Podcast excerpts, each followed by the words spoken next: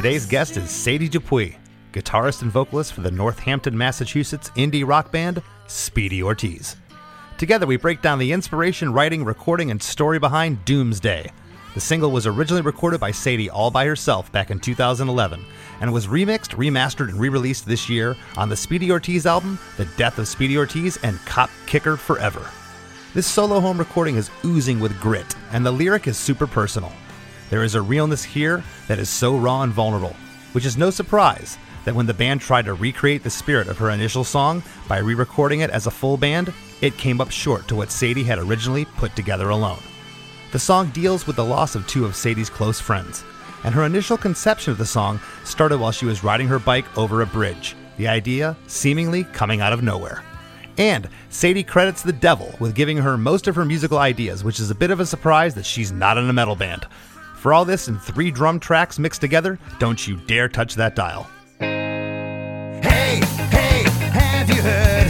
Krista makes a podcast.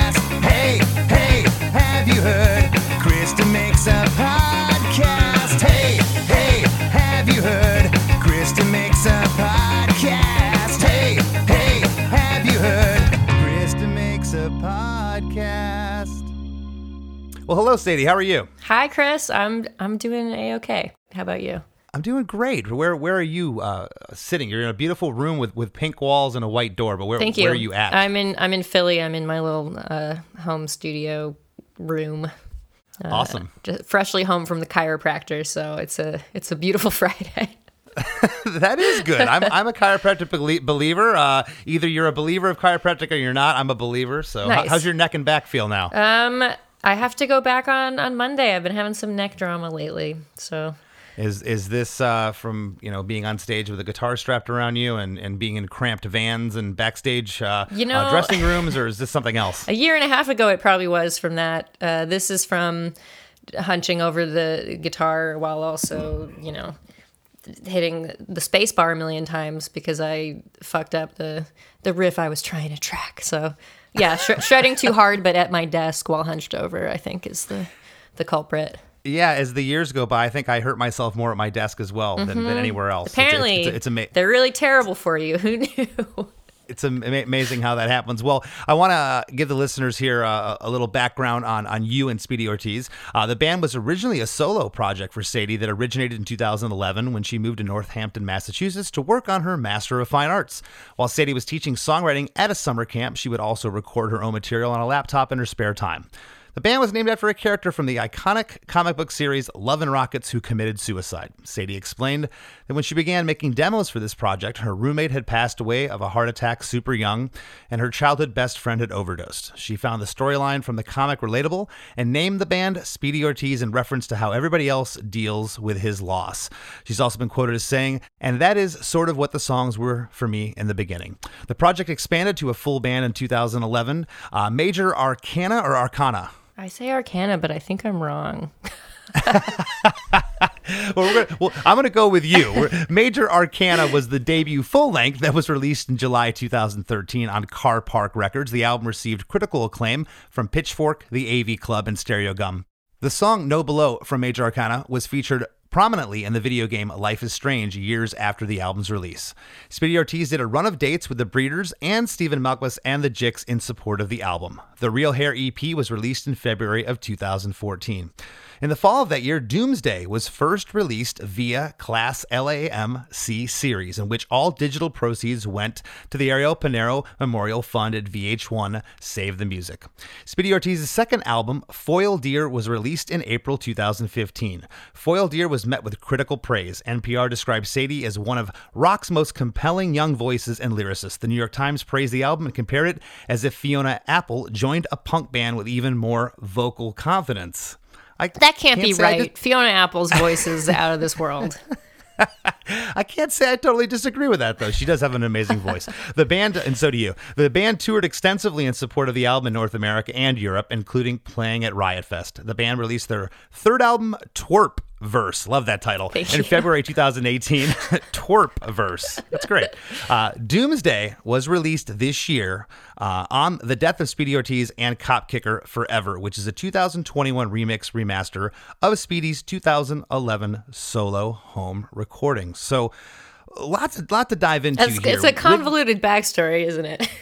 It, it- well, I wouldn't say it's convoluted. It's just, you know, your publicist had sent over three different versions of the song. One that had been uh, recorded by Speedy Ortiz, and the other one had been recorded by your first band, uh, I believe. Was it called Quilty? There's no recording of it, but we tried. Okay, okay. From what I understand, you know, going back to the initial thing that came out of you in 2011, idea of Doomsday, is what we've went back to now. And what was the reasoning behind that? I, I listened to the uh, recording that Speedy Ortiz did from 2014. I thought it was fantastic, albeit very different from your version. So how did the, how how did things lead to re-releasing the demo? Yeah. Um, so I, I guess I, I wouldn't say so much this is a demo. In 2011, I had been playing in a, a band called Quilty for about five years, and it was.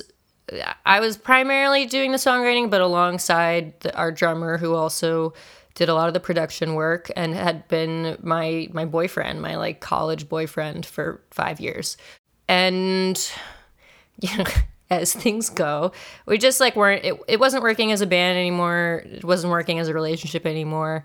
Um, and in the middle of of these sort of feelings of uh, I don't know if this is really how I want to keep going with my creative or interpersonal life, our roommate and really good friend uh, passed away. So I wrote this song.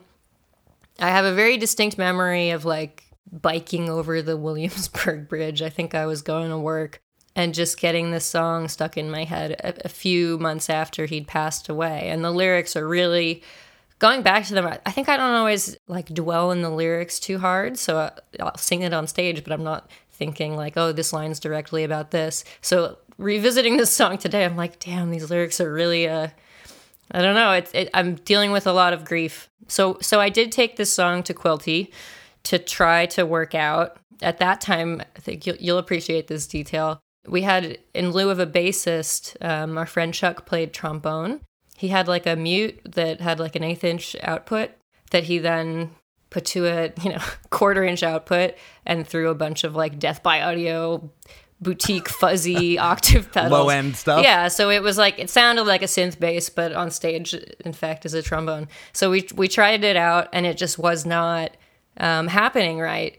And this was shortly before i went to summer camp for the millionth year in a row to teach kids guitar and songwriting Which that's so cool, by the way, in and of itself. I, I Thanks. would love to do something like that. I don't even know how you how you get that job, but that's that's really neat. I, I got that job because I went there as a kid and, and I first played in bands at that camp. And then when I was old enough to, to work there, that was just my summer job forever until 2011.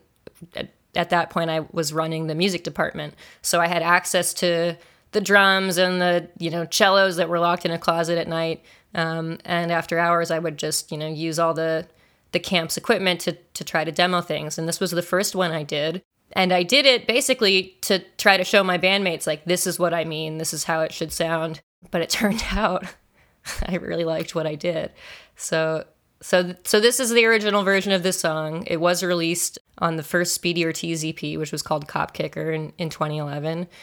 And then we did try to redo it. I mean, we did redo it as a full band in 2014. And arrangement wise, it's like bas- it's identical. Honestly, listening to it, it's just Yeah.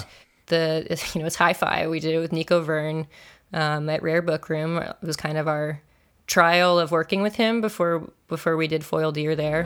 White water's out, it's the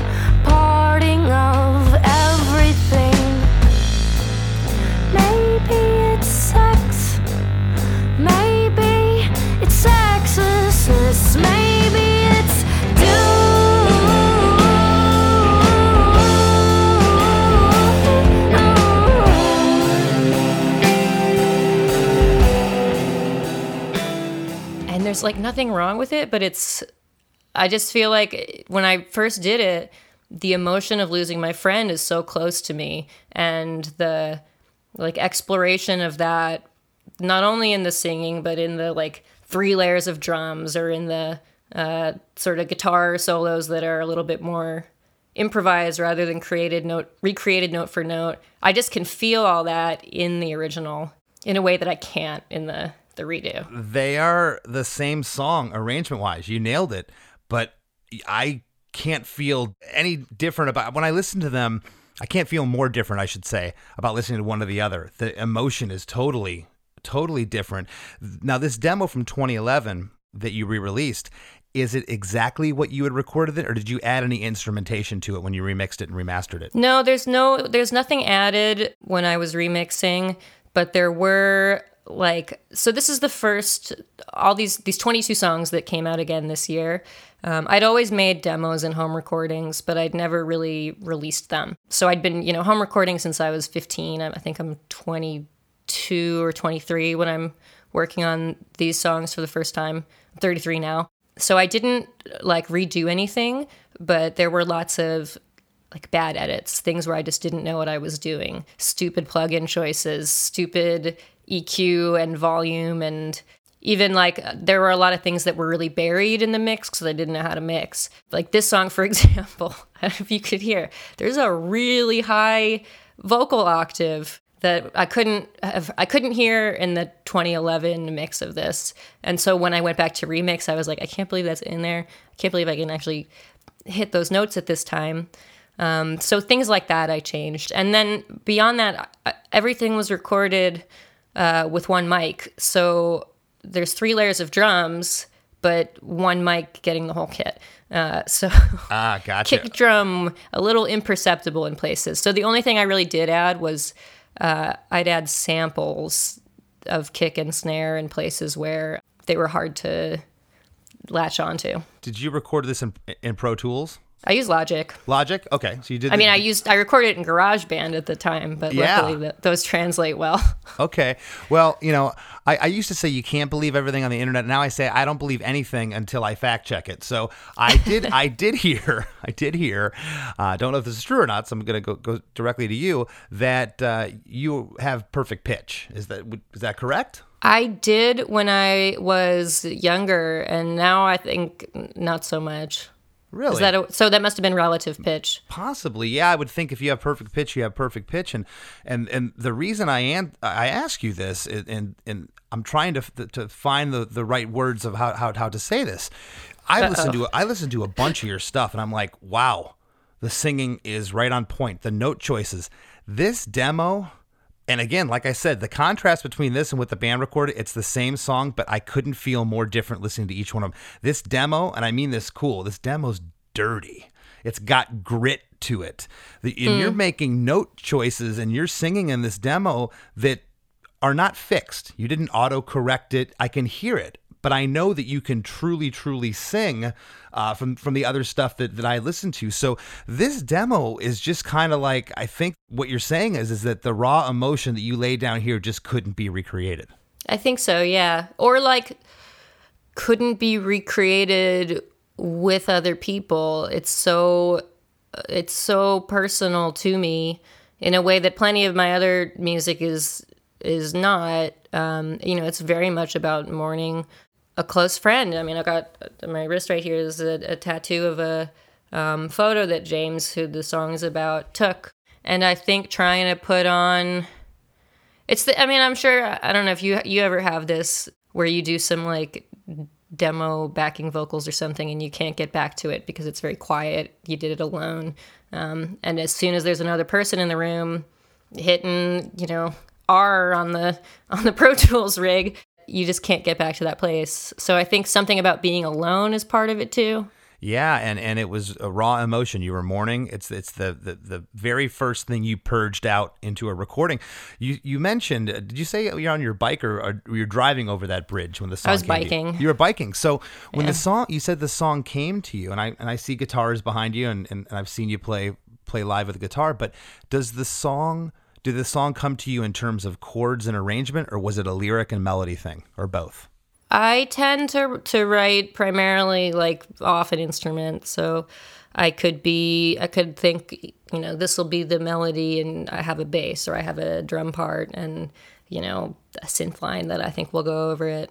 I feel like this is one where I just kind of felt the arrangement in my head as I was biking, and then part of the reason it became so frustrating taking it to my band was that I didn't have the right vocabulary to say here's what I want the drums to you know here's what I want to be happening. So what started as kind of a proof of concept to say what if we played this?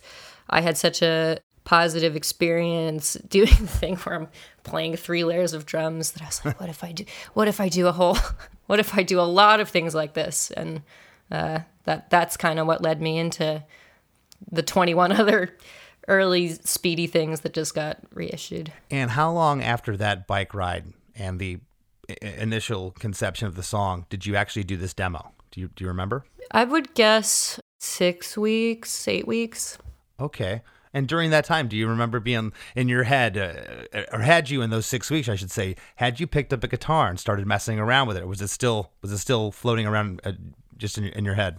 I think I knew what it was on guitar, and I had um, a funny experience today of like sitting down with it, like because you know this is from 2011, and I guess we we re-recorded it in 2014, but I didn't really remember what I had done, and I think something that's on it that maybe is a little hard to to hear on the the 2011 one, but you can hear better on the 2014 one.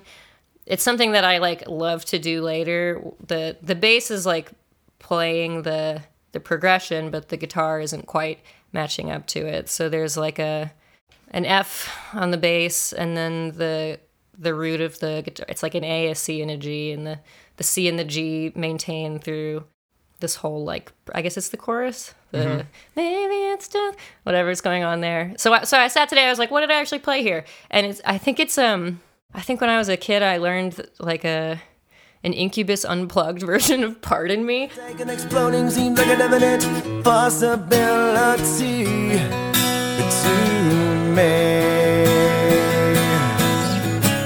So pardon me while I burst into flames. I've had enough of the world and its people's mindless games. So pardon me. So I'm sitting here playing it today. I'm like, this sounds like Pardon Me by Incubus. um, so I guess that was what. I don't know if this is what I was going for, but it came through somehow.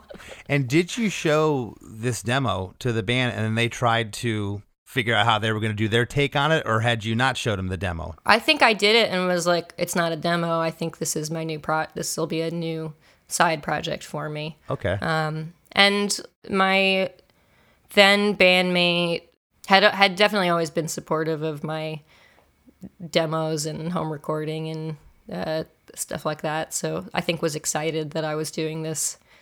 What what at the time was going to be a side project, uh, even though it eventually became the project project. Gotcha. Well, I'm. I want to jump into the song now, but I'm. It, it's like a double-edged sword. I'm excited and I want to know the story behind the lyrics, but at, at the same time, because like reading these these lyrics, it's like, what is going on here? But but I I, I know I'm like it's so personal and Well- sad, but they're they're kind of obtuse. I kind of know the backstory, and so I'm I, out of respect. I'm letting you know that I'm like I really want to know what's going on here, but I'm, I'm treading lightly. You have to be comfortable with, with, with what you want to. You to don't talk have to about. tread too light. It's been you know it's been some time. Okay, okay. Well, uh, it just starts off verse one, right out of the gate.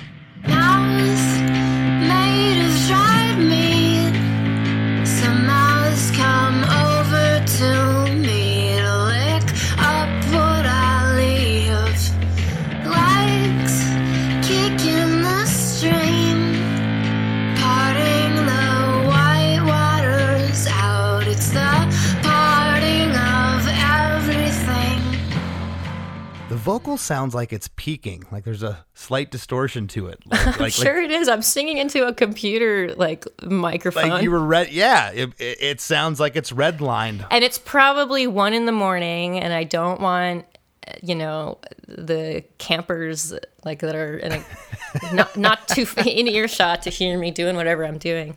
So Yeah, I'm sure no. I, I have I'm holding the computer up to my face or something. And you can hear that. And, and I wrote in my notes, there's like a lo-fi drum sample panned left. Was that real drums? Or it sounded like it was like a drum sample. I think I grabbed it from another. That can't be possible because I did this first. I think it's what it is. Is um, I'm I'm tapping on a microphone to make like a little like blown out sounding loop, so that that's feeding through the first bit of the song. But by the time I got to this session in 2021, it's it's hard for me to remember like all the little choices. But I think I made a little loop tapping on a microphone uh, saying to that and then when i was doing whatever version of mixing i did in 2011 i was like oh this sounds stupid i'll delete it but it's bleeding through the headphones That's so cool. i think it's my detective work is that it's me tapping on a microphone to create a little quote unquote loop Yeah. being like oh this is stupid but it's still i'm getting headphone bleed I wouldn't have thought of that, but now that you say that, that's exactly what I hear. It's that that, that, that sound that sounds like what it is, and the fact that you tried to delete it, but it was still bleeding through is is is, is cool as well. Those little little accidents that happen. And it might have been that I was able to like drag the take forward and I saw it in when I was doing it when I was remixing this year, but it sounded uh it still sounded stupid. so I didn't put it like I was like I'm to put that back in and then I think I I didn't. Most of the stuff I, I, I record is, sounds stupid, so I completely get that. If something makes me laugh because it's so stupid, that's like my greatest musical success. Yeah, that, that, that's why I turned the computer off after midnight. You said one in the morning. I'm getting into dangerous territory at one in the morning. But there's also, and I don't know, Sadie, is this a bass or guitar? It sounds like either one of them, like with like a fuzz pedal on overdrive, and this is kind of panned right to that drum loop that's happening. Some mouths come over to me to lick up what I leave. Likes It is a bass. It is. Okay. um, but it's very trebly and uh, a lot of the stuff when I was remixing, it's like the GarageBand like preset effects, you know. I'm trying to mix a guitar in that's called like 80s Dublin delay spinner or something stupid. um, so I mostly wiped all those effects. Actually, I I'll give you all my tricks. Initially, I was like, I'm gonna start over. I, I you know, I got better plugins now. I can reamp things. I can um, make this sound a lot better. And I would do that, and then I'd be like, oh, but there's something about the stupid GarageBand effect that was correct. So I would make um, I would make a bus and send a little bit of the track to the original 2011 like preset. So some of the some of the the gnarliness of yeah, 10 this- years ago GarageBand got kept in. Um, but that is a bass and the and the there I think the fuzz pedal I, didn't get a clean one. I just went, you know, bass to fuzz pedal to probably guitar amp and then mic'd that. So it, it does sound pretty trebly and that was cooked in. this track definitely has some some whiskers on it. It just sounds like you use the word gnarly. It sounds it sounds mean, but then there's moments of like you you have a beautiful voice where that that comes through, but then there's these also these other like I said these note choices that you make that are that are kind of jarring, but they work with the track. And I want to read these lyrics now, and I'm gonna have you set them up. Do you have it written out on a on a board there? Of course, What do you got there? there. There you go. Oh, love it.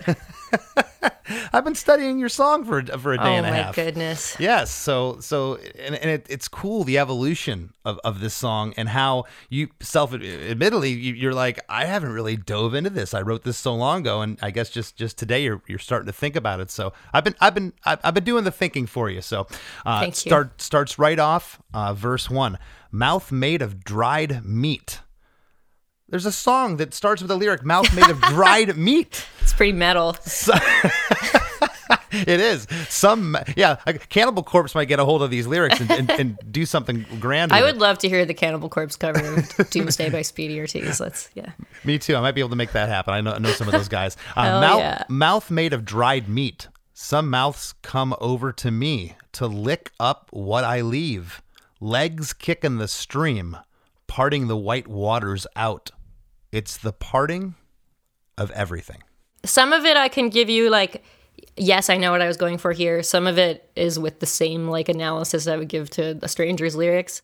The first two lines uh, listening to it today, I think it's about when you are going through grief or depression and you can feel kind of cut off from language or, or being able to communicate those feelings. So I think mouth made of dried meat is like the inability to to talk through what I'm feeling and like some mouths come over to me like when I leave when when it's like um getting water from a stone to respond to people if you know what I'm saying like Yeah. people are trying with me and yet I'm kind of stuck here. And then with the kicking the stream and the uh, the lake that recurs later, I must have just finished up college when I was working on this, and I I wound up getting a, an undergrad and then MFA later in, in poetry, um, and I'd written a thesis about a lake that was kind of near, very near my mom's house. She still lives near there, where they shot I think the second Friday the Thirteenth at that lake. Nice. On a June night in 1980, Friday the 13th, 12 of her friends were murdered. Why should Friday the 13th, 1981 be any different? Friday the 13th, Part 2. The body count continues.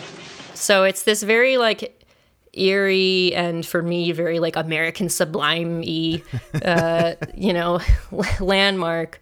Um, and I think I was using the lake to like write through a lot of feelings around that time. So so I'm referring to a lake that I'd already done a, a ton of writing about, but but not in song form. Well, when I was learning about you and the band, and this has nothing to do with songwriting, but on your Wikipedia page it says that, that you've been a vegan for some time. It's true. It's true. So uh, that's and right I- near my mom's b- between my mom and the lake probably equidistant there are a couple of like dairy farms that have been there f- for t- like 200 years um, and i would see the the baby cows in their little pens when i when she first moved up there and i was like wait this is this is what we're eating? No. So that yeah. Well, the only reason I bring that up is just from the first lyric, "Mouth made of dried meat." I'm like, oh, where is she going with this? And now I get it. That that that lyric makes a lot of sense. But you don't know what to say. A lot of times, when you are completely upset, your mouth gets dry. You can't articulate. So I, I get that. it'd be cool if this song was my like vegan agitprop It can be. It can be. Um, you know, I'm calling this next part the pre-chorus. everything.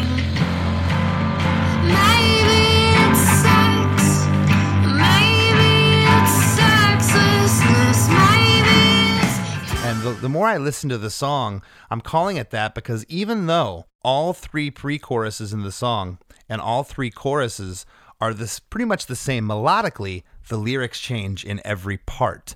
I know I'm so bad about that, and it makes it so hard when I have to memorize stuff for a tour because I'm like, there are four different choruses. Which one? Which one is now? Yeah, that that is tough. I've had to, I've had to deal with that, or or where the second verse is the same as the first, except for like one line, and you're trying to remember mm. which which verse that's in. It's it's it, it can be a nightmare. But this next part, melodically, I'm calling it the pre-chorus because it happens again, and melodically it's the same, albeit the lyrics are different. But See, I would have called it the chorus, but I don't ever. I feel like I gave up at some point. I just label sections like A, B, C. I thought now. this was the chorus too, but I'm I'm gonna uh, explain my argument. And and you- you're Yes. the you're the boss here. This is your song. If this is the chorus, it's the chorus ultimately. Eh. But I'm calling it the pre-chorus because it is different than the next part that happens. But it's just two lines, which is maybe it's sex. Maybe it's sexlessness. And we'll talk about that in a second, but I'll, I'll tell you what's going on here. It sounds like another guitar joins in here predominantly clean compared to the other tone, but with a bit uh, of crunch. And maybe there's only bass in before this. Is that right? Yes. Well, no, I the, the bass comes in on the next part. Is, is what I'm hearing. Bass is in from the beginning, I think. Okay. If if Think. if, it, if it's there, I'm predominantly hearing that that uh, that fuzz bass that you're talking about. Yeah. So I'm, I'm so if you're speaking that that's the bass, then yes, the bass. I think that's the bass the whole time. The and a lot of this this stuff I was like yeah, there's a bass, but it it sounds like a, you know, trebly like guitar and it was a lot of work to try to put some low end Well, back into that- some of these. You're right. That bass is is throughout here, but I'm hearing like another low end, which almost sounds like a cleaner bass coming out on the chorus part. But That's th- very possible. Okay, well, the pre-chorus part, uh, like I said, it sounds like another guitar joins in here, uh, which sounds like a, a, not another guitar, a guitar joins in because we already have the bass. But this is very clean compared to that overdriven trebly bass tone that you're speaking of. Hey, everybody, don't you dare go anywhere. There's lots more Krista Makes a Podcast after these messages from our sponsors.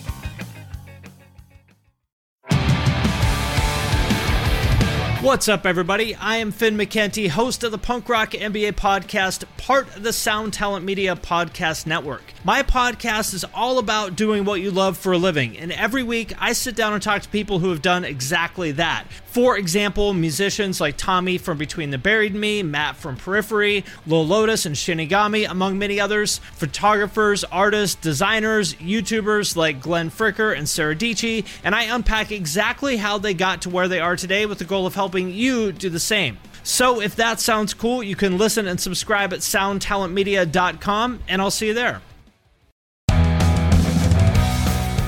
This week on the After Party, we discuss some of the most original and unique bands and artists.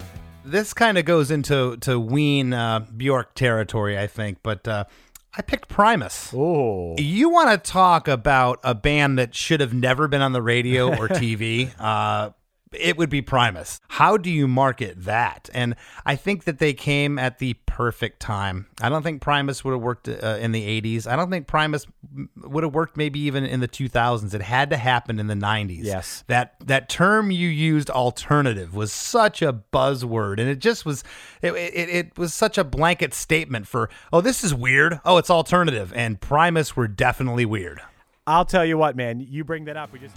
If you'd like to hear this whole episode, plus a huge back catalog of episodes of the After Party, head over to KristaMakes.com and sign up for our supporting cast program. And now, back to the show. Maybe it's sex, maybe it's sexlessness. What are you saying there?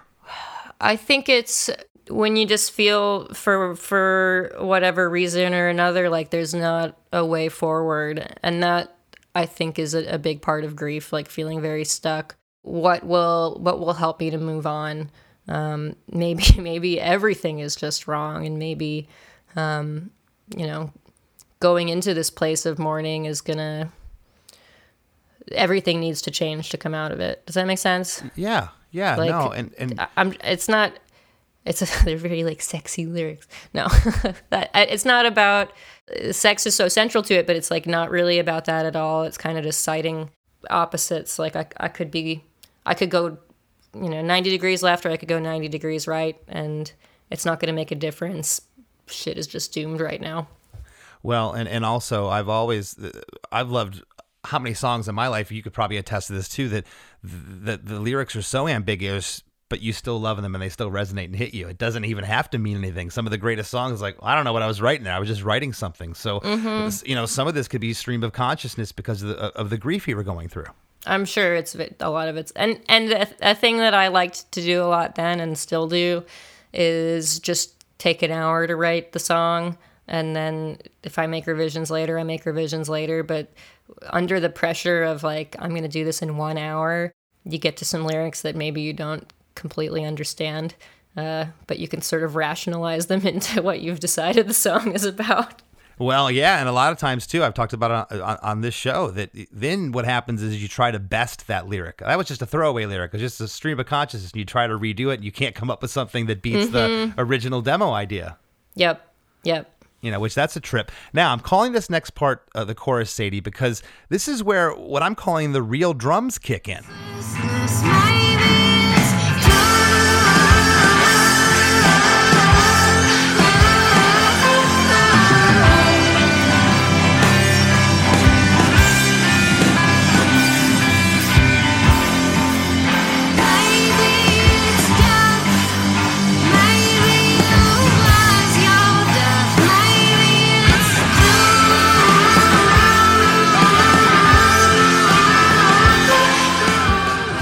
Tell me where your where does the chorus start?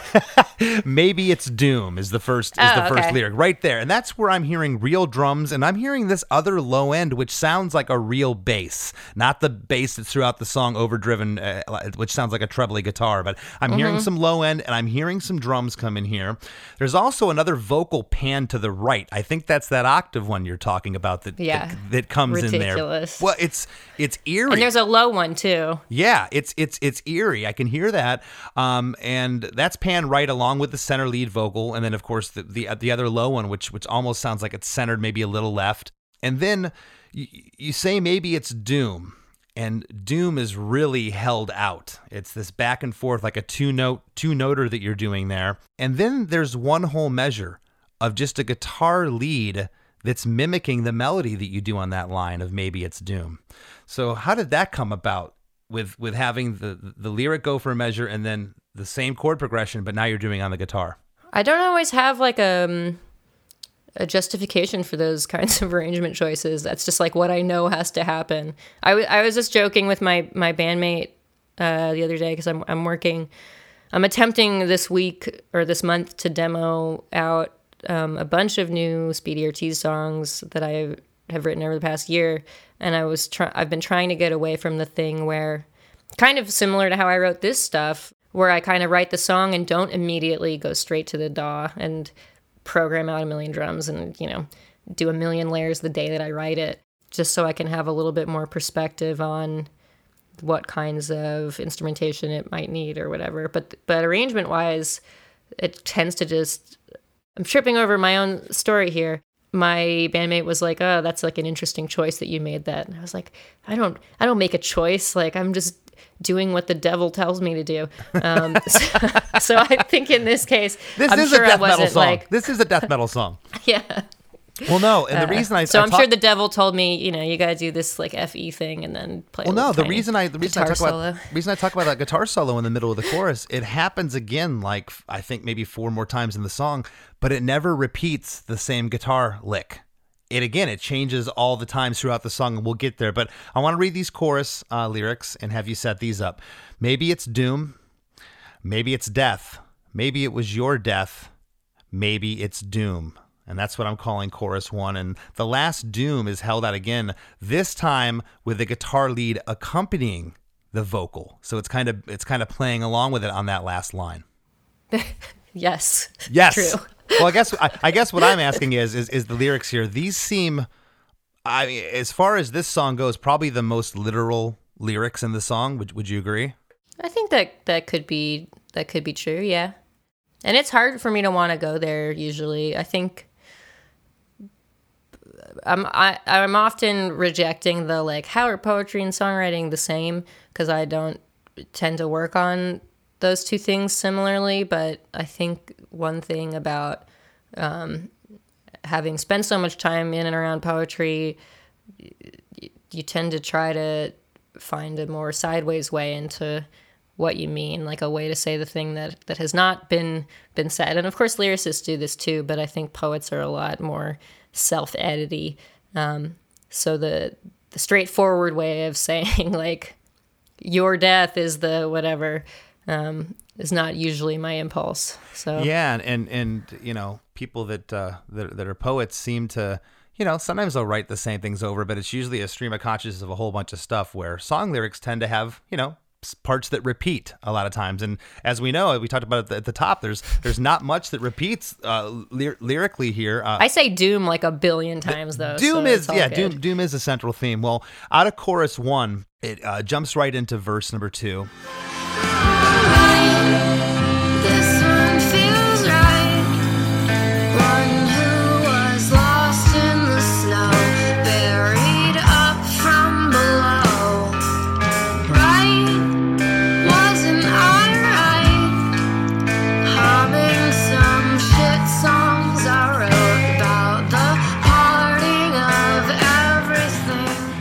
Calling it the real drums, and I'm, I, I guess the real drums are the, are the three different takes you took on the drums that you were talking about. Yeah, all of which are in. It's so funny. Well, I can I so funny mixing it. I can hear them, especially at the end when like the last chorus. There's a bunch of tom stuff going on on the drums. That that would be impossible if it was a yeah, the take. beat's still going, and it it, it it sounded like overdubs. I wasn't aware that it was it was three tracks bl- blended together, and, and that that was a result. But um, so funny. And then the clean guitar is panned off left on this verse with a really nice picking pattern. It's kind of like all of a sudden this pretty guitar comes in here. It's panned off left and it's in complete contrast with that fuzz bass that's that's going out through, through the rest of the song. I like the change that happens here, and I want to read these lyrics. Right, this one feels right. One who was lost in the snow, buried up from below. Right, wasn't I right? Humming some shit songs I wrote about the parting of everything. Okay. okay. I can explain myself. So, right, this one feels right is not my lyric. And I think uh, something that has been funny in revisiting a lot of these early songs, I can get a real sense of like who my audience was, which was like my 10 friends who also wrote songs. So, uh, there's a band called Grass is Green that was a Boston kind of math rocky band. Um, Devin McKnight from that band ultimately joined Speedy. They're some of my best friends. They would sleep on my floor when they came to play in Brooklyn. I lived in New York when I wrote this, and I was moving to Massachusetts not so long after. So there's a Grass is Green song that he says, like, right, this one feels right. But of all these things just floating around,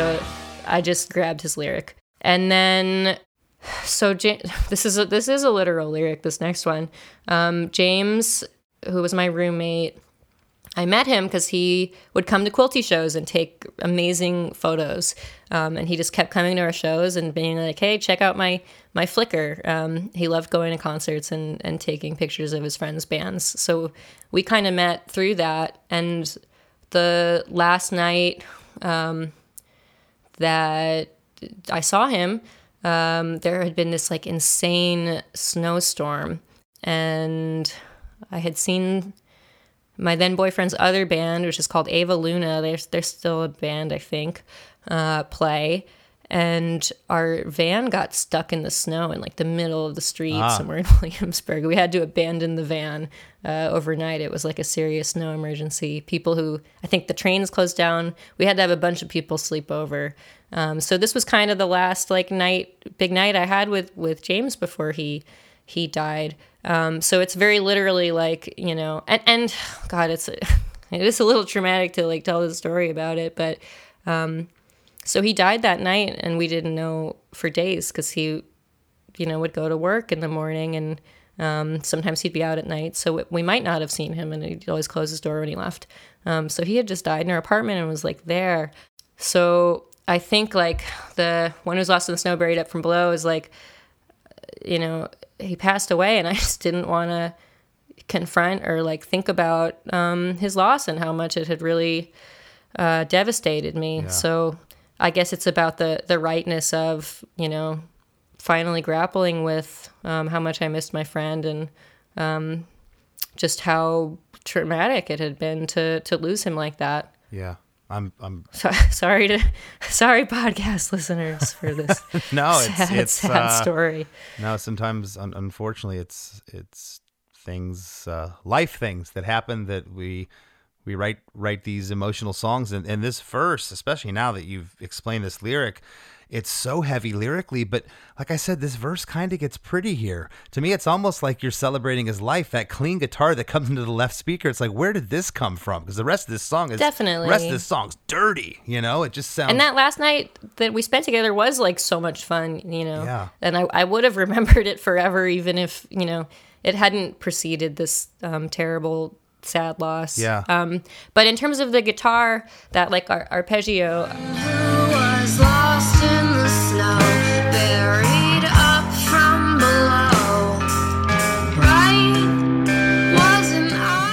I was obsessed with this Scout Niblett Bonnie Prince Billy duet, I think called Kiss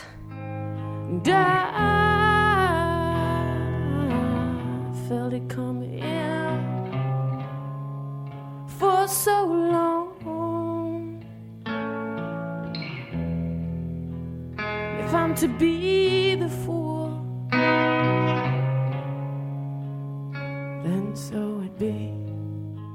and uh, it's like a very similar kind of picking pattern and the you know the little bend on the third Yeah. uh, that i'm doing is like i think kind of lifted i mean it's like a very normal progression and and uh, pattern but um at least that that song was kind of in my head That little bend halfway through is awesome. You know, it kind of takes it you. away from the the I'm calling it pretty from the pretty guitar. It takes it just a little bit of gruff back on, it, then it then it goes right back.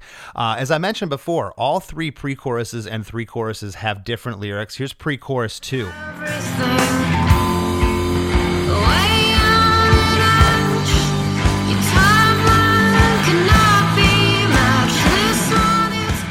Same melody though as pre-chorus one, uh, and different from the chorus melody. So that's why I, I've differentiated these two. But pre-chorus two is "Away on an ash, your timeline could not be matched." yeah okay so we got another uh, buddy band reference here pile is another band from at that time from boston so my my like best friend bands you know i was playing in a new york band but pile and grass is green were like two of my favorites. And when i moved to massachusetts and started doing speedy all the time part of it was like so i could play shows with my friends again. And pile had a song from maybe that year the year before called away on a rainbow. It's a great song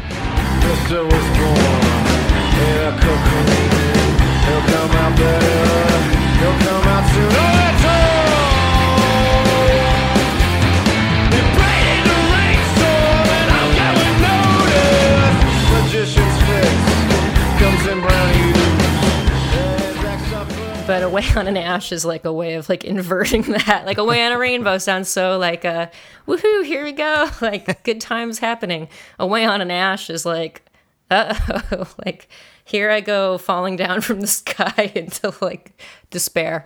Uh so it, it is again like a play on a friend's lyric to sort of fit this dour uh, time in my life No, these like I said when I before I ever listen to uh, a, a song, if I haven't heard it uh, on the podcast, I read through the lyrics first. I don't want to hear the song. I want to hear what or, or just visually see and put my eyes on it and read through the lyrics. And I'm reading this, going, "What is going on?" So this is, this is intriguing for me to, to to get the story. And I think like um your timeline could not be matched. Like irreplaceable. Like you you were a one of a kind person, and nobody else I know has had a life like yours and interests like yours, and and will be the same friend you were to me. So I guess that that's kind of what that lyric was. That's awesome.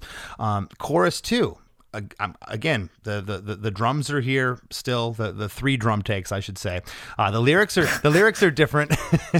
I'm just I'm not giving you grief. I'm just teasing you. No, I, I tease myself, Yeah. And there, you know, now that you're saying it, I bet there's a second bass on here too, which is I I think just a hysterical choice. I think there is. I really do. But the but the actual second and I still do shit like this. My my friend um, Sarah Tudzin, uh, Illuminati Hotties, was just making fun of me. She just tweeted at me the other day because I, I I tweeted this thing that I had said to my bandmate that the devil ma- makes my arrangements for me, um, and she just replied three bass guitars because one of the songs we did together. On the last Sad 13 album, I was like, well, there's three basses, and I want to hear all of them. Have you ever heard of a band called Ned's Atomic Dustbin from the UK? no, but are they a triple bassist They're band? a du- double bass band. Yeah, they got two basses. They're awesome.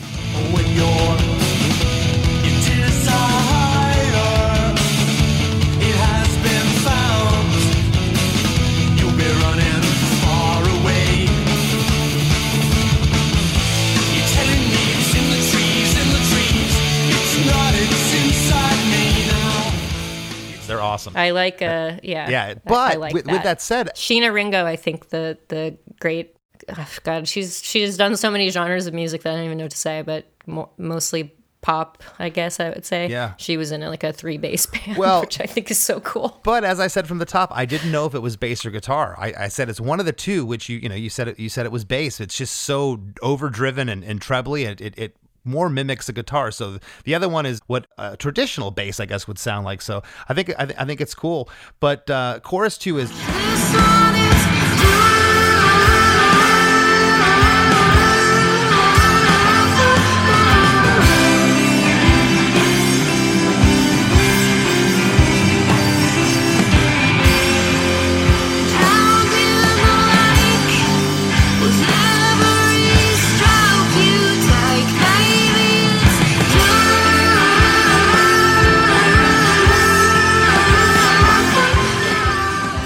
this one. It's doom, drowned in the lake with every stroke you take.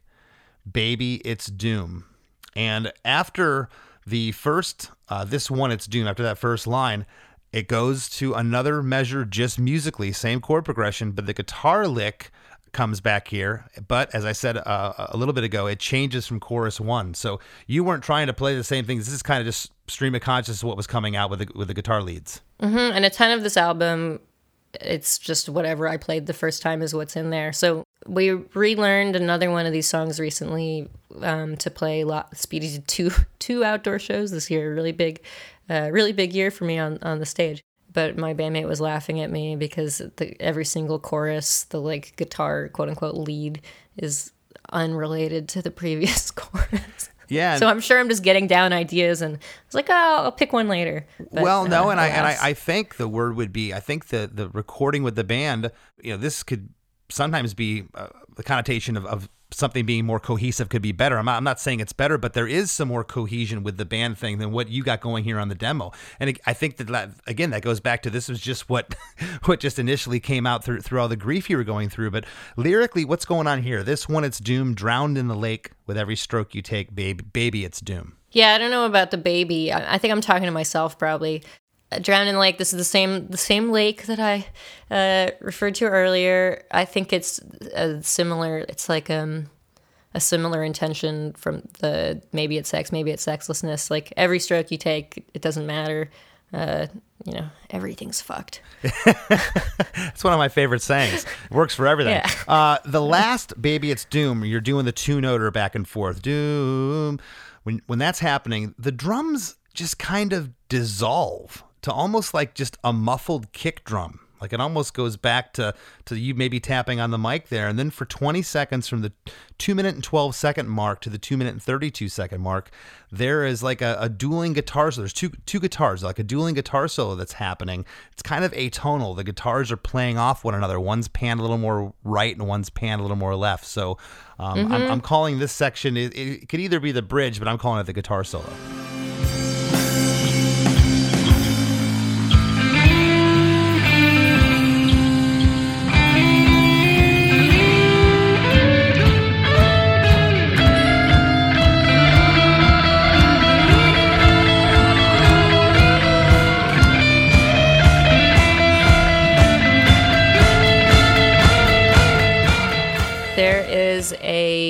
Stephen Malkmus and the Jicks song called Church on White that I believe is also about uh, him losing a friend, although I don't think I was like making an inten- intentional parallel. But there is a sort of dueling guitar solo at the end.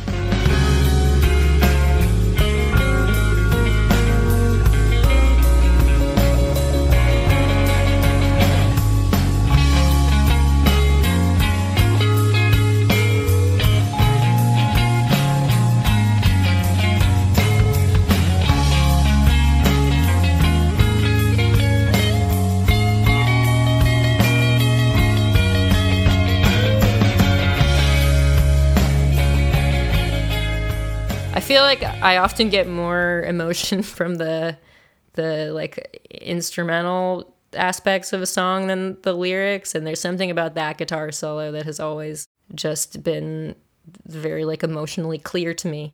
And I think I'm kind of trying to do that through through this song. The rest of this song has that that dirt, that grit. It, I hate I'm not using the, the term like you know Pearl Jam or Nirvana, but it's it's it's grungy. This song, you know, it's got some got some weight to it, and the only part that gets a little pretty for a second is uh is that verse two. The rest of this and this guitar solo is just building, building until it gets to what I'm calling pre-chorus three.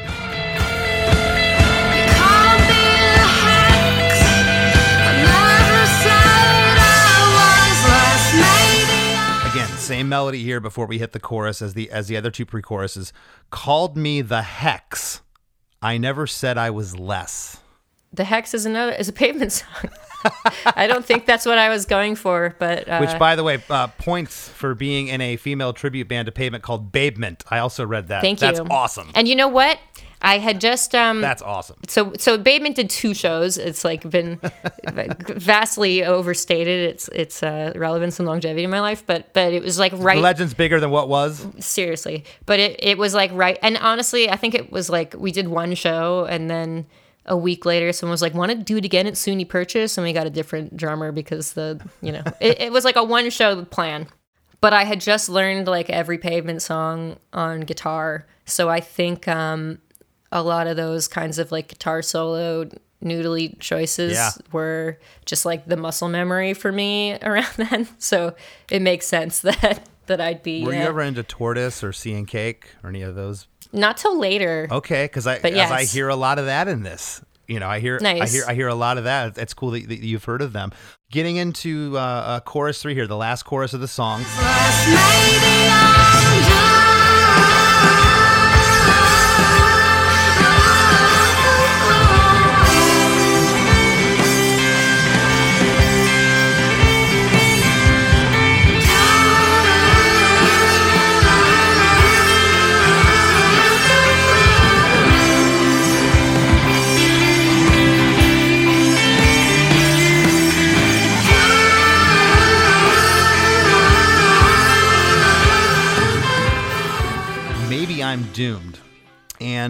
There's another measure after that where you're holding out the two noter on doomed vocal. Another measure with, again, another guitar lead that's different. The second line, you just say doomed, the, the two noter for the full measure, doomed. And then it's one measure again with just the guitar solo that's different. And then you say doomed again, same thing, the guitar solo happens. And then we get into an outro verse.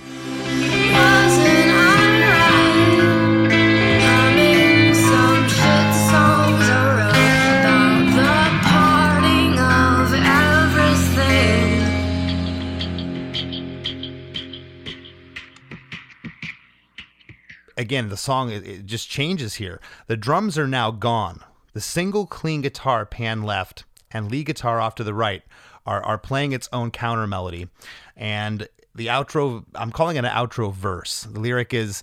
Um, it harkens back to the second half of verse two.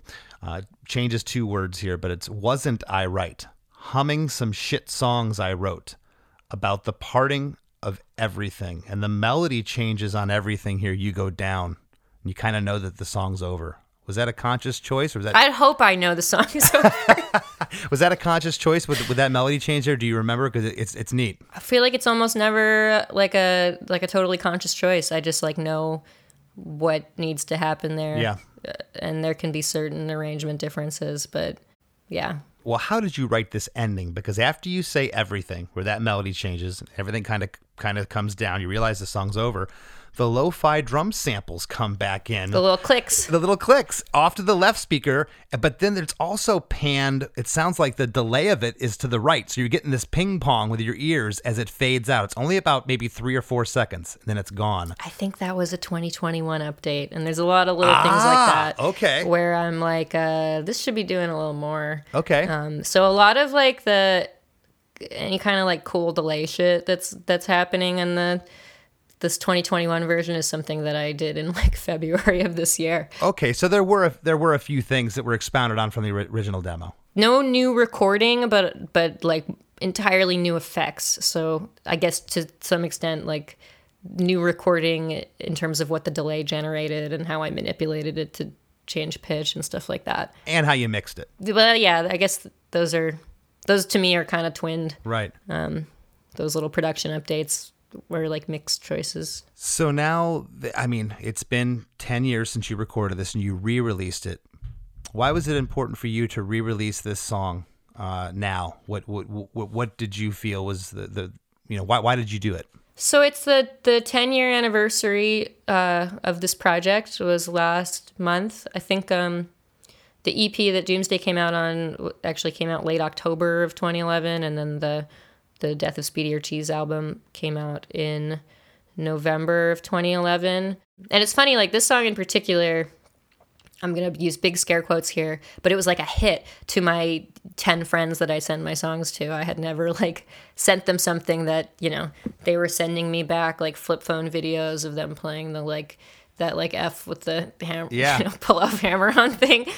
And so I just put these up on Bandcamp. It was like my very much my side project. Quilty still had shows booked with Pile and Grass is Green and the, the friends bands I'm telling you about. But people just liked this music more than than anything I'd done in the and by people I mean like the DIY spaces that I Yeah. would you know was hoping would put me on second of five rather than first of five, and and my you know ten friends also in bands uh, just seemed to gravitate to it more. So I had it on Bandcamp, and very quickly like it just had more interest than than Quilty had, and I also was feeling really frustrated trying to play in a band with um, my my ex uh, and just wanted to do something different and so That gives me anxiety thinking about that. Not your ex, but like being in a band with one of my exes. I just I, I'm sitting here getting uh, sweaty palms. So that that had that has to be weird. And I've talked to people that have played with their significant others in bands, and when it goes sour, it it, it it gets weird. I mean, Fleetwood Mac wasn't lying. there are people I've dated that I could could play with now, but this was a tricky one because like having been in this relationship when when I was in high school, I loved to home record and I, you know, got my my drum kit and was starting to get better at drums and uh, I took like an audio engineering class when I was like 18 and then I started dating someone who was a drummer and also was in school for audio engineering so I like didn't have to do that stuff or and by didn't have to I mean I kind of um, it like put a pause in something that I, I was really drawn to and probably should have kept pursuing. So I think um, having this project kind of like to the side project to work on kind of brought me back to myself in a way, um, to my interest in producing and arranging and writing drums and stuff like that. So I got friends who played in my you know peer bands to kind of be my quote unquote backing band for some of these for some shows for this quote unquote solo project and then we just kept playing together and and speedy became a, a band but i was always really proud of these solo recordings and they never had a proper release. Like i think uh, speedy's drummer was like this is good. You should put this out. So he he duped like 25 cassettes of it that go for too much money on discogs now. But other than that never really released. So uh, i was like 10 year anniversary. This is a perfect time to do it. But also i need to fix 22 mixes um, because i know i had ideas that i didn't know how to technically execute Yeah. at that time. And and now i can help young me That's awesome. You, you're, that makes you're able to, to revisit it 10 years later and uh, see the finished idea through and, and, and kind of have some re- resolve with it. That's awesome. We're, we're about to wrap up. I just want to thank you for, for being on the show today and, and talking about this. It's, it's heavy. I'm, I'm sorry about what happened to your, to your friends. And, um, before we go, is there anything you'd like to leave for the for the listeners? Anything coming up with you solo, with the band? Any other other side projects? Uh, some tours coming up? Ooh. What do you What do you got going on? No, literally nothing. Uh, I'm working on another Speedy album. I, I put out another album last year with um, Sad13, which is now my solo project where I get to I- I read about be the that. control freak I was always born to be. um, what do I want to leave you with? I will say, uh, my Jackie, my my publicist, uh, got a big virtual kiss from me. For I was like, "Fi- finally, you've got me on a a ska podcast. I was so into your band and into uh, yeah, I was very very into ska in a formative way. So it's um, and yet I never get to do any press that that allows me to say so.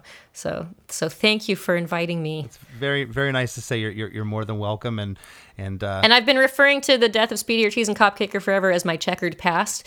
Um, so f- finally, a podcast where I get to make this joke and it will be appreciated. it is appreciated. Well, thank thank you so much. Thanks. Hey, everybody, don't touch that dial. There's plenty more Chris DeMakes a Podcast after a few words from our sponsors. Hey, what's up? My name's Lurk, and I'm the host of Lambgoat's Van Flip podcast. Every week, I have in depth conversations with bands from all over the scene, big and small. We also like to keep our finger on the pulse and showcase up and coming bands on the show as well. So come check out Lambgoat's Van Flip podcast. Hey, everybody. If you like Chris DeMakes a Podcast, I'm going to assume that you like music podcasts. And if you like music podcasts, check out One Hit Thunder. Each week, we dive into a one hit wonder, and along the way, we gain some knowledge and have some laughs. Lou Bega, Crazy Town, Harvey Danger, The New Radicals, Aha. We're over 100 episodes in now, and to paraphrase the great Matthew Wilder, nothing's going to break our stride. Subscribe to One Hit Thunder wherever you get your pods. As we near the end of the show, here's a band you might not know. Welcome to this week's Band You Might Not Know. If you'd like your band to be considered for Chris DeMakes a Podcast, all you have to do is email your song via MP3 only and your bio to bandyoumightnotknow at gmail.com. This week's featured artist is Stuck on Planet Earth, an alternative based rock band from Toronto, Canada, featuring Adam Bianchi on guitar and vocals, Al Capo on bass and vocals, and Andrew Testa on the drums. Here's a snippet of their song, Ghosts on the Radio.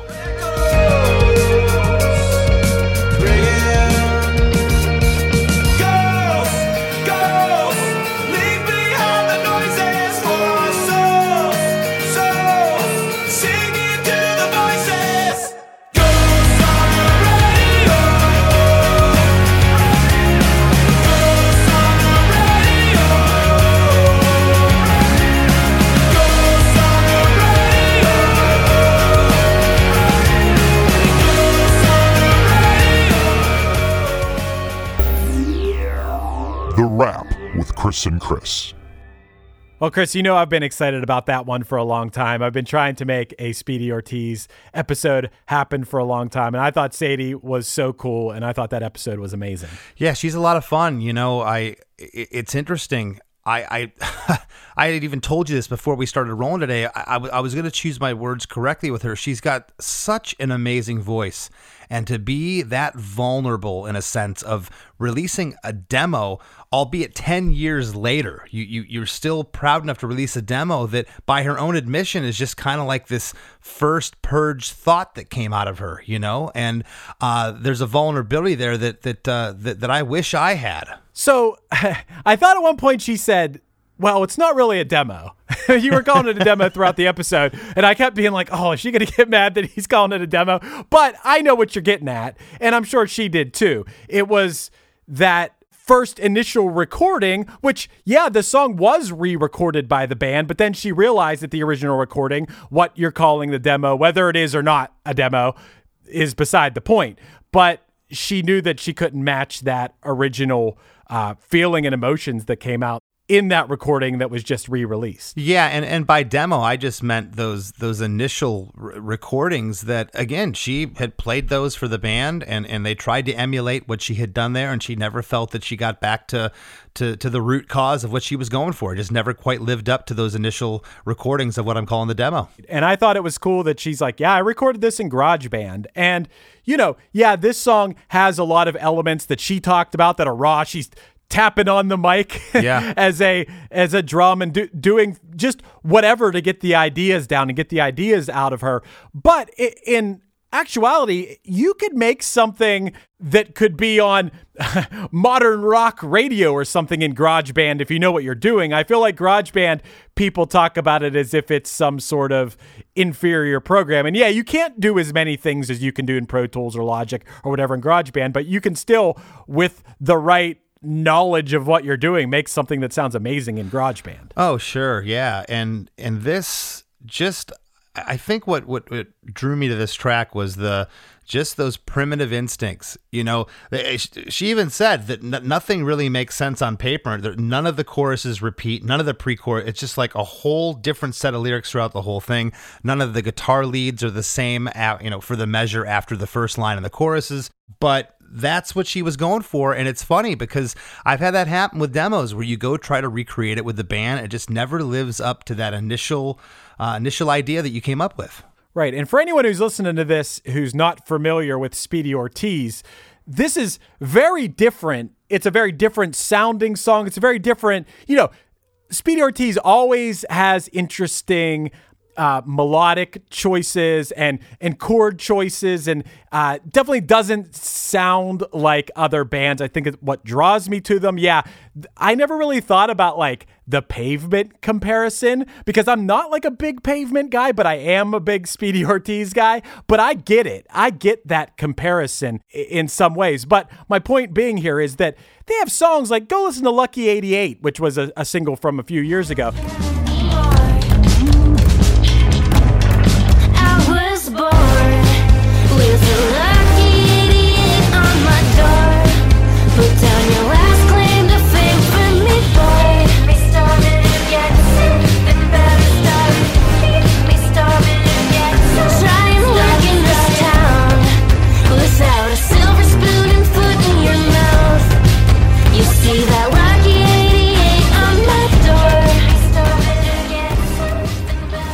A, a polished pop song in a way. It has its it has its unique qualities, but it, it's it's very polished. This is a completely uh, different type of song. Yeah, a lot of their cal- catalog is polished, as you're talking about, Chris, and, and they're almost these little little pop gems. And I, I got a hold of this. I'm like, what is going on here? And I again, I uh, applaud the vulnerability of releasing something like this because it doesn't sound like the rest of their catalog, you know. But again, there was something here that the band tried to recreate, and and taking this song, I kept saying, I think I used the words, it's got some dirt on it, it's got some fuzz, it's nasty, it's it's uh, it's grungy, and to try to uh, sweeten that up in the pop sense with the band just wouldn't uh, wouldn't uh, uh, give off the same sentiment.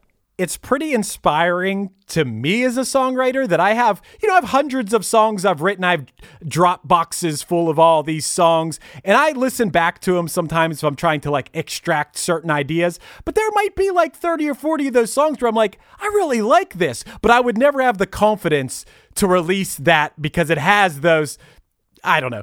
Imperfection is putting it lightly. You know, it's it's demos. It's stuff I was doing off the cuff and whatever ended up recorded is what ended up there.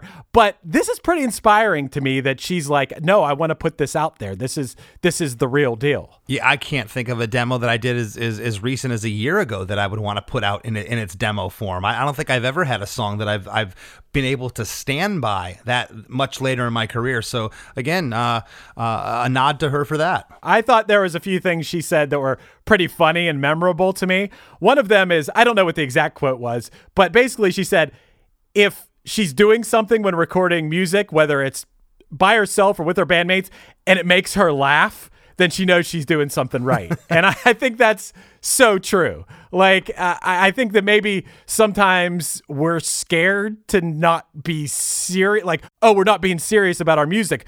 But a lot of times, if that thing can make you laugh, if it can evoke that emotion from you, then it's actually pretty cool. yeah, no, I mean sometimes you you even with a song as deep uh, lyrically as this is, sometimes you have to step back from it and realize we're just you know three, four, five people sitting in a room with instruments trying to trying to create something, and there's a certain hilarity to that in and of itself. There is. I can't tell you how many times I've talked to my bandmates about how funny it is that we get up on a stage and we sing and dance. Yeah. and and people pay to see that. Like that that's hilarious within itself. Yeah. You know, I know I know you feel that. Another thing she said I thought was really funny is that the devil makes her arrangements for her, referencing referencing a song. Uh, her friend had referenced a song where I guess she had three basses on it, which hell yeah, the more bass the better, as far as I'm concerned. Well, and we, you know, we've already had obituary on the show. Maybe we give them the track and have them to, uh, do their cover of it because we. You know, Yeah. She, she even said she'd like to see a death metal take on this on this song. Yeah, and she talked about playing music with a significant other. I've never done that. Uh, I can't imagine what that's like. Obviously, everyone knows the story of like No Doubt back in the day and Fleetwood Mac, like you brought up. But uh, that has to be such a strange thing when you are no longer together. I can imagine it's strange when you are together, let alone when you're no longer Yeah. Together. I, I, I kind of hated you before when we were lovers. Now I really hate you, and we're in the same band. Oh, this is going to work out well. Uh, yeah, we're gonna write write songs about each other. I think it's actually a pretty cool dynamic, but Yeah. I can imagine it also being pretty stressful. well, and the last thing I'll, I'll say about this track is, uh, you know, I kind of know why she wanted to talk about it. I think there's a certain, as we've t- you know said in the show before, a certain catharsis uh, that happens with music. You, you're, you're purging, you're getting something out, and uh, we've had people, as you know, come on the show, some heavy, heavy stories. Bill Stevenson, uh, you know, we had um, Matt Embree with RX Bandits. Uh, sometimes the story behind the song uh, is is what uh, what drags you in. And here she was riding her bicycle over the Williamsburg Bridge, and, and the song hit her. I think that's pretty cool. Yeah, and I thought it was really cool that she shared that. I know people were just hearing the audio, but I could I could see it in her face, you know, as we as we were recording this here is like this was hard for her to talk about and I uh, really thank her for that. That was really awesome. She didn't ha- have to to do that and I think that's really cool that she would care enough to share that. Uh, Chris, I you know, I I geeked out a little bit to her after the uh, conversation was over, and I'm like, I'm such a huge fan of your band. I had discovered them because of this very strange video game called Life is Strange. Their song No Below, amazing song, was prominently featured in the game. So I got ditch freezing alone with my thoughts. And though I was sad, I was better off just being dead. Better off just being dead without my old friends. True, I was sad. I feel like it's worth mentioning that also after she had mentioned that she was a fan of Less Than Jake. She mentioned her checkered past, and that was cool. I, I wouldn't, you know, obviously I have that checkered past. I came up with ska and punk and everything, but I, I wouldn't have necessarily expected, based on Speedy Ortiz's music, that, that Sadie would have had that past, but that was pretty cool, I thought. I, I thought so as well.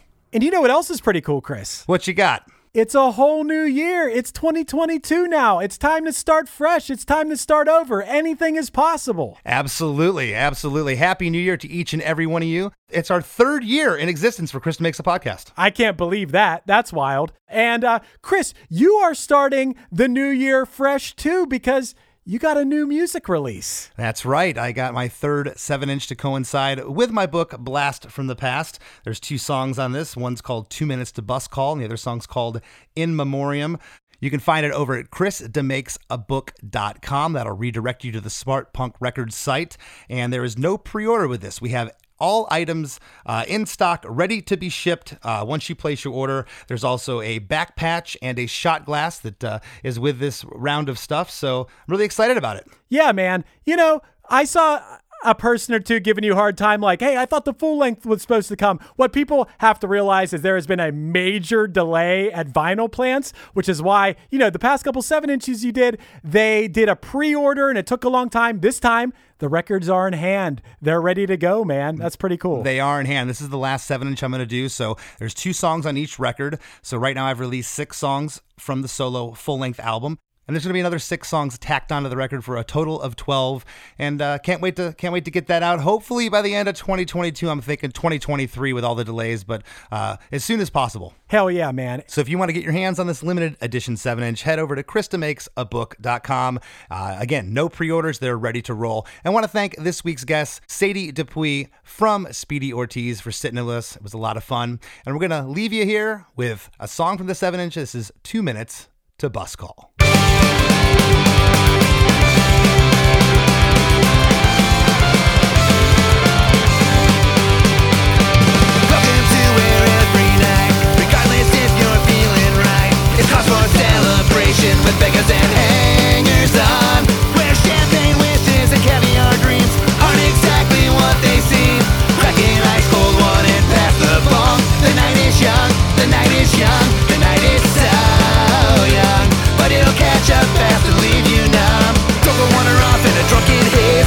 Party's just begun when you're up for days. Don't go wander off from your wicked ways tonight. Oil spotted.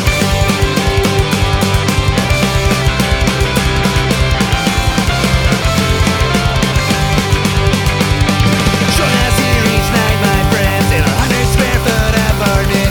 Gets belly dudes and a driver who's on more drugs, more drugs, more drugs